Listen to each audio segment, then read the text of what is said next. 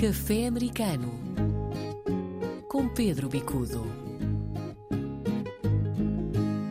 Viva Pedro, vamos a mais um café americano e começamos hoje por uma notícia que pode ser perturbadora, eh, a falência do Silicon Valley Bank.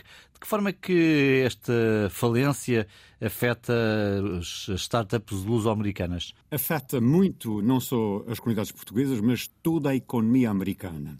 Eh, o Banco do Silicon Valley está localizado numa grande comunidade portuguesa, em Santa Clara, no sul da, da zona da Bahia de, de São Francisco. E há muitos jovens luso-americanos que estão envolvidos em startups, nas chamadas, portanto, tecnológicas eh, que estão a principiar, pequenas empresas que estão a principiar. Sim. Bom, o grande problema é que este é um dos maiores bancos americanos. A falência deste banco arrasta consigo não só milhares de pequenas empresas, a maioria delas ligadas ao ramo da tecnologia, da alta tecnologia, mas tem consequências, enfim, devastadoras, porque há milhares de milhões de dólares que estão efetivamente em risco. Bom, uhum. foi uma semana, eu diria, agitada do ponto de vista de todo o mundo financeiro, não apenas nos Estados Unidos, mas no mundo inteiro.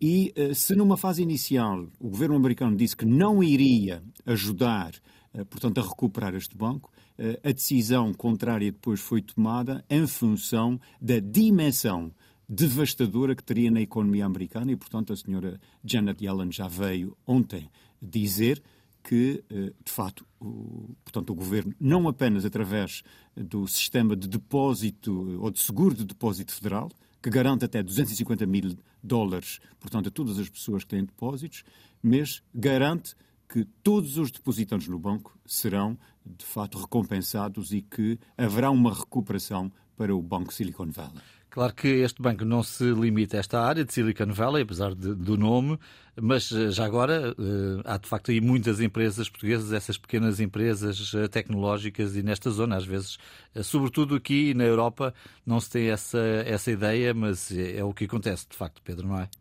Correto. Nós estamos aqui a uma situação muito específica. Estas pequenas empresas normalmente iam aos bancos para financiamento e não conseguiam. Porquê? Exatamente porque estavam a principiar, não tinham qualquer tipo de, eh, enfim, de, de apoio do ponto de vista da tradição e até mesmo da, eh, aquilo que se chama track record em inglês. Portanto, não havia um cadastro do, da empresa que possibilitasse ao banco, ou a garantia que possibilitasse ao banco emprestar dinheiro.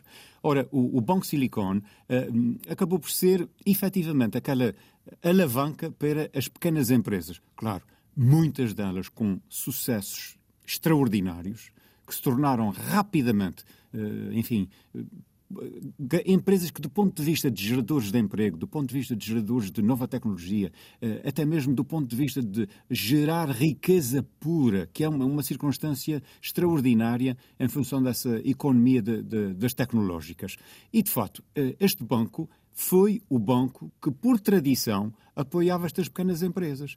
Eh, e, efetivamente, se o banco falisse, dizia-se que, aliás, os críticos chegaram a dizer que toda a tecnológica, portanto, o ramo da tecnologia americano estaria em risco e que isso poderia, por arrastamento, trazer uh, a economia mundial também para uma situação muito delicada do ponto de vista das empresas de tecnologia.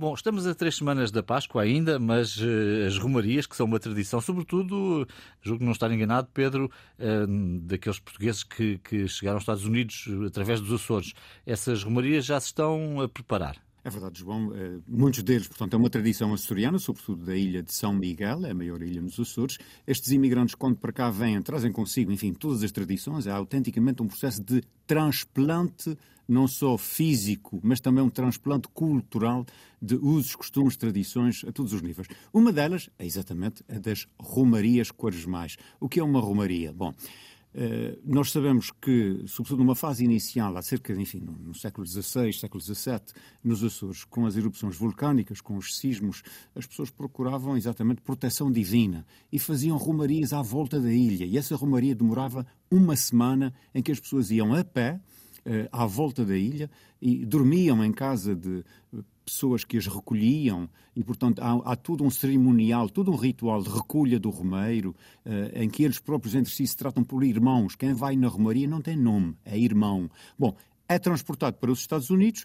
Inicialmente, eh, este tipo de transposição eh, acontecia apenas durante um dia, mas agora estão a fazer também durante uma semana. E, sobretudo, nos estados de Massachusetts, há quatro comunidades em Massachusetts muito ativas: a Cushnet, Fall River, New Bedford e mais a norte em Taunton. Portanto, há, há, uma atividade muito grande. No caso de Rhode Island, há duas comunidades, Pawtucket e Bristol, são também muito ativas. E não só, o que é interessante, João, não só vão portugueses, como os americanos começam a aderir também a este, digamos, a este ritual que se era açoriano, agora começa a ser claramente, eh, portanto, açor-americano. E vamos fechar este café americano de hoje com eh, notícias eh, do Ontário, no Canadá. O que é que está a acontecer no mercado da construção? Era suposto que eh, algumas autorizações de construção estivessem já tivessem dado lugar a edifícios e isso não está a acontecer. Porquê? Há aqui um quase que atraso no processo de construção. o que os analistas dizem é que havia receios de que os juros subissem.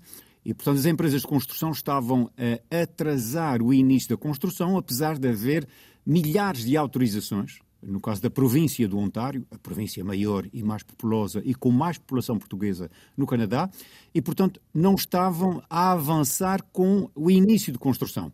Porque o que se espera efetivamente é um boom na construção civil e, claro, nós já falamos anteriormente nesta questão, tanto a nível de empresas eh, luso-canadianas como de trabalhadores que estão ligados a estas empresas, este sector tem um grande impacto na comunidade portuguesa do Canadá e, portanto, esperam-se melhores dias em que, efetivamente, o arranque de todos estes projetos de construção civil vão trazer uma, uma nova vida à construção no Canadá. E por aqui ficamos esta semana no Café Americano. Pedro Bicudo, um abraço. Voltamos na próxima semana. Haja saúde, até para a semana. Café Americano com Pedro Bicudo.